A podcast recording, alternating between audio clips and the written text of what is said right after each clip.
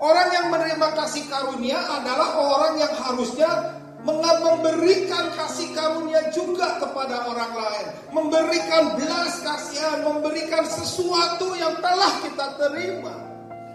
Dan kita harus tahu bahwa kasih karunia dan kebenaran itu harus seimbang, harus sebobot dan sejajar. Dan kebenaran itu berbicara tentang hukum rohani, supaya setiap kita berbuat seperti yang Tuhan mau. Apabila tidak melakukannya, maka Bapakku yang di surga akan berbuat demikian juga terhadap kamu. Apabila kamu tidak mengampuni saudaramu.